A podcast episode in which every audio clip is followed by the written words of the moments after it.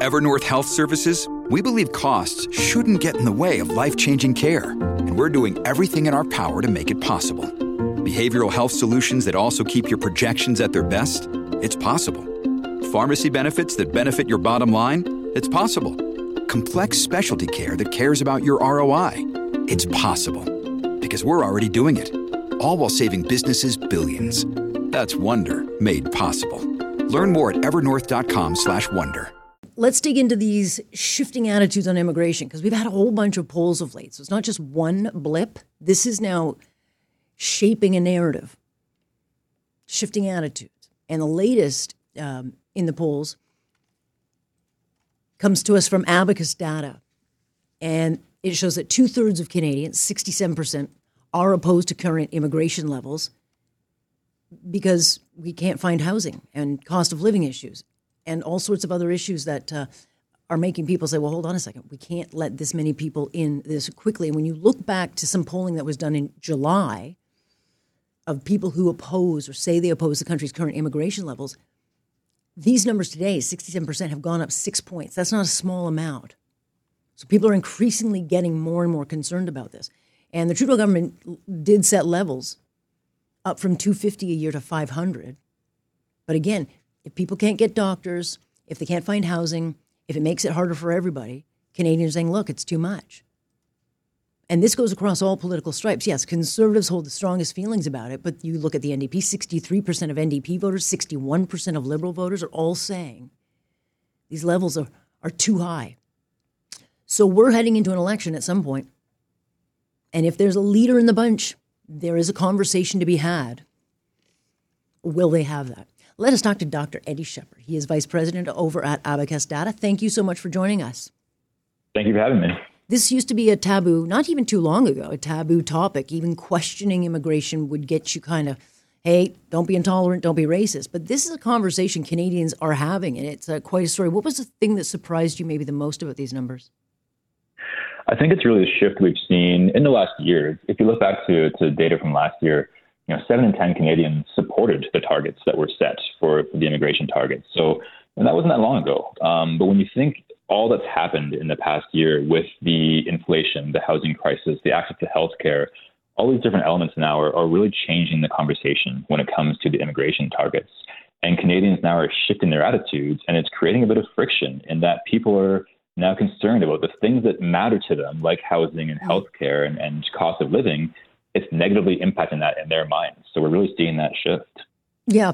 And the issue of, like, let's say asylum seekers will get often conflated with immigration, but they are part of the factor. And we have a lot of people coming in. Does that factor into how Canadians are seeing this?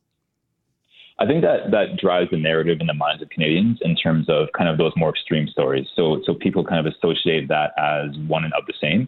Um, and so, kind of in their mind, it's all wrapped together in terms of just an increase in the number of new individuals, regardless of whether it's asylum seekers or the immigration piece.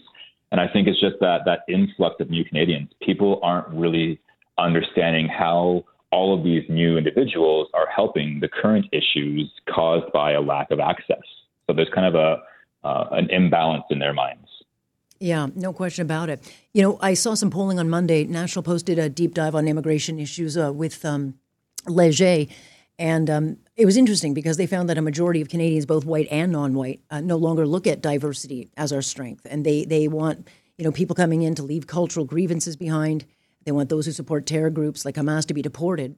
So of course they were using the backdrop of the situation we see now. But we've had now enough polling to see that Canadians really are starting to look at the country and they want to make sure it's done right. It's not that people I don't think don't want immigrants, but they do want to come in with values of this country and you know, the ability to come in and not make life more difficult for everybody, including themselves. Absolutely, and I think it, the the the end point here is that we need immigration in terms of. Uh, you know, continue to grow the economy, to fill the labor shortage, to build the homes that we need to build. We need this increase of individuals for Canada to succeed. Mm. And I think when it comes down to the embodiment of kind of the, the typical Canadian values and the mindset and the mentality, um, I think that's kind of being overridden right now in the minds of many Canadians, just due to the fact that they're just seeing in their minds the negative impact that this is having in terms of their just ability to live a healthy lifestyle. Um, so what we're seeing really is, is no political party yet has taken a stance on this. They're all quite supportive of the targets that are set. But I think as we come closer to the election, this can be a topic that really starts to take shape. And if it's a close race, this can be something that the, the political leaders may latch onto and use as their, their platform. Yeah, I mean, there's a, a, few factors at play. I mean, this would have been a wedge issue once upon a time if, let's say, Pierre Poilievre questioned it. Uh, but it is a bona fide content, uh, question because the Trudeau government has said we're not going to ease off on levels, so we're going to be bringing in 500,000. You know, there could be a really interesting conversation to be had. But the other, the risk is that you ruin immigration that has been a very uh, positive thing for this country. If they don't fix it and if they don't address it, any of these leaders, then there is a big concern that people just become resentful of it. And that would include other immigrants. Yeah, and there there has been data coming out recently that that is showing that some new new Canadians are somewhat uh, they're not satisfied with with their decision to come necessarily. So I think that the tension that's being created and the kind of the divisive nature in communities is going to kind of negatively impact the the new Canadians in a way that they don't feel accepted and welcomed, and they're they're feeling as though they're to blame for the issues. So I think right now it's creating a great deal of contention among um, Canadians and, and, new Canadians in that sense. And I think on the political lines, uh, you know, it, it, it, can be an issue in which they use that as a reason for the housing crisis and for inflation and for all these different issues. Um, as they move closer to the election, as that one element that really sets them apart and kind of tries to drive the campaign in a different direction. But we have seen now, um, Eddie, a number of polls. And so this is not a snapshot. This is a conversation. This is a trend. Um, and it could get worse. I, look, housing's not going to be built for years. So we can get all the great headlines that we want of what everyone's doing. But the bottom line is we're not getting more shelter space tomorrow in a lot of places that uh, don't have enough. And we're not going to get this housing built anytime soon. So where do you see this conversation going? Because if you have jumped up six points from July on this kind of polling, what does it look like in another six months? Yeah, as you said, I, there's no immediate uh, solution to the, the current issues that we're facing. So in the next five to six months, you know, as you noted, we won't have the homes built to supply uh, Canadians with the housing that they need.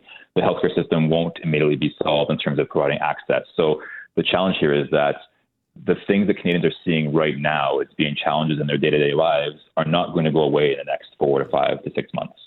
So with that, at the same time, with immigration numbers still increasing, that perception of that impacting our current quality of life is likely going to keep rising.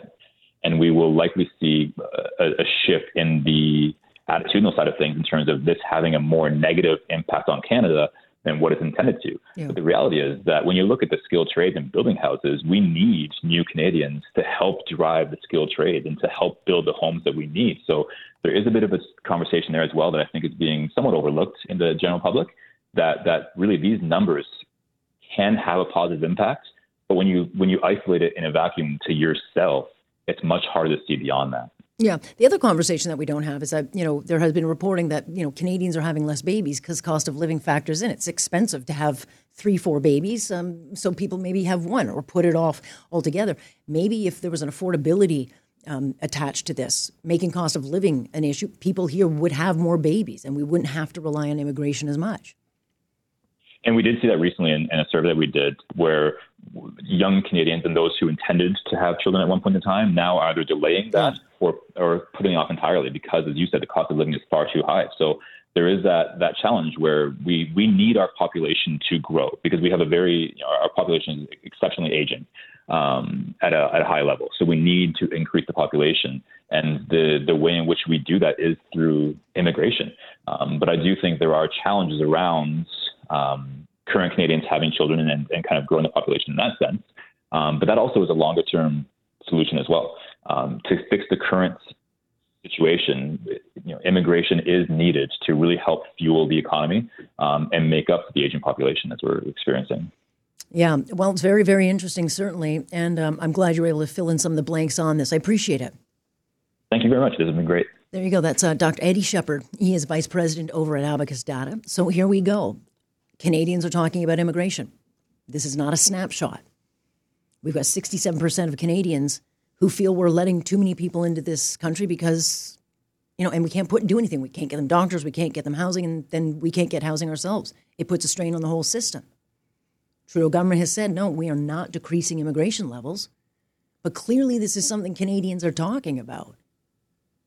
And on the flip side, we've got other polling saying, look, Canadians, given all the nonsense and the hate that we are seeing through the streets of this country, don't really necessarily view diversity as a strength. And so, who's going to take leadership on this? Is Trudeau going to address this? Because this would have been a big wedge issue once upon a time. You'd either, if, if a conservative brought this up, the concerns about immigration, they'd be called racists. Well, you only need to look at the numbers of this poll, and it is across party lines. It is not a small number, and Canadians are concerned. And I think if you want to screw up what was a very good immigration system once upon a time, ignoring this issue will do that.